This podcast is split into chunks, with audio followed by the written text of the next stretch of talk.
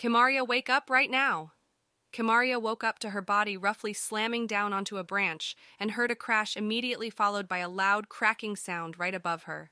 She awoke dazed and in shock. She felt such a terrible presence with an intense killing intent that made her body shiver. But her body kept moving on its own.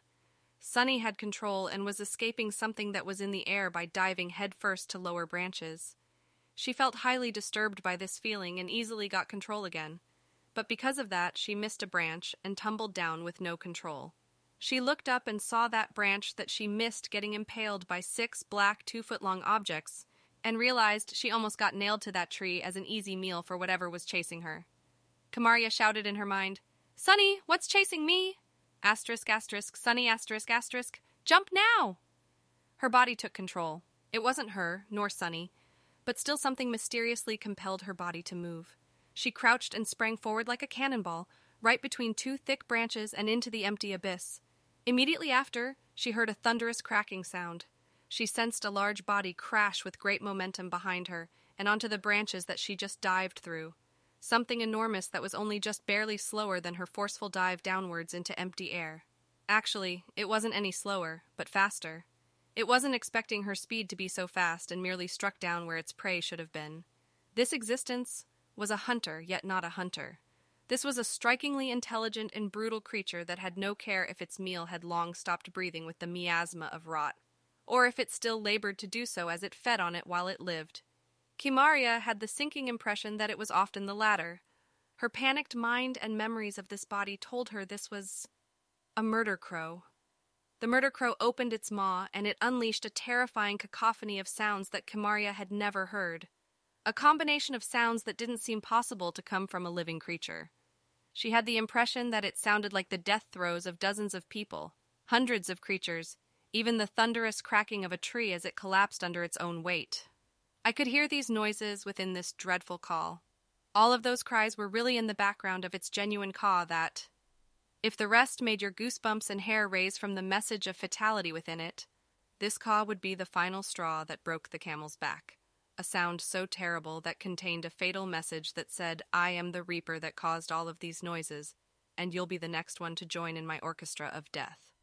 She didn't notice, or she couldn't notice the nearby tree branch from a nearby tree quickly coming into reach, but her instincts did and grabbed on forcefully. Her hands gripped hard onto the rough bark to counter her incredible momentum that was strong enough to leave her palms with no more external skin. Kimaria didn't feel any of that. All she could focus on was that call, as it finally made her mind buckle. The innocence of Drenioi and the past life of Kimaria, whose most dangerous encounters were the smog of her city nearly being hit by a car a few times, or the several fights she had as a teenager. None of that could compare to this moment of absolute horror. None of that got anywhere near to preparing her for this moment. This was too much for her as a full blown panic attack was building up where she'd likely let go of the branch and surely be the next cry added in the crow's note. Or maybe panicked and maniacal laughter that she heard in between the majority governed by screams and cries. Asterisk zzz, asterisk electricity ran through her nerves, tightening her grip on the branch as she instantly pulled herself up and kicked off seconds before the branch she was on was shredded by the fearsome talons of the murder crow. She felt small, stabbing pains on her back as the furious splinters reached her. The boiling adrenaline rampaging through her veins swallowed up her full blown panic attack as she masterfully glided like an Olympic acrobat between branches heading deeper into the tree where branches grew thicker and more densely packed together. She crouched as she slid between four massive branches, each as thick as her waist. She looked back again and saw the murder crow angrily caw at her before fiercely grabbing the branch with its vicious beak, pulling on it before violently crunching right through it. It continued towards her. For every step, it would violently bite down, jerk its head, and the loud crunching of the branch sounded off as it got closer to her.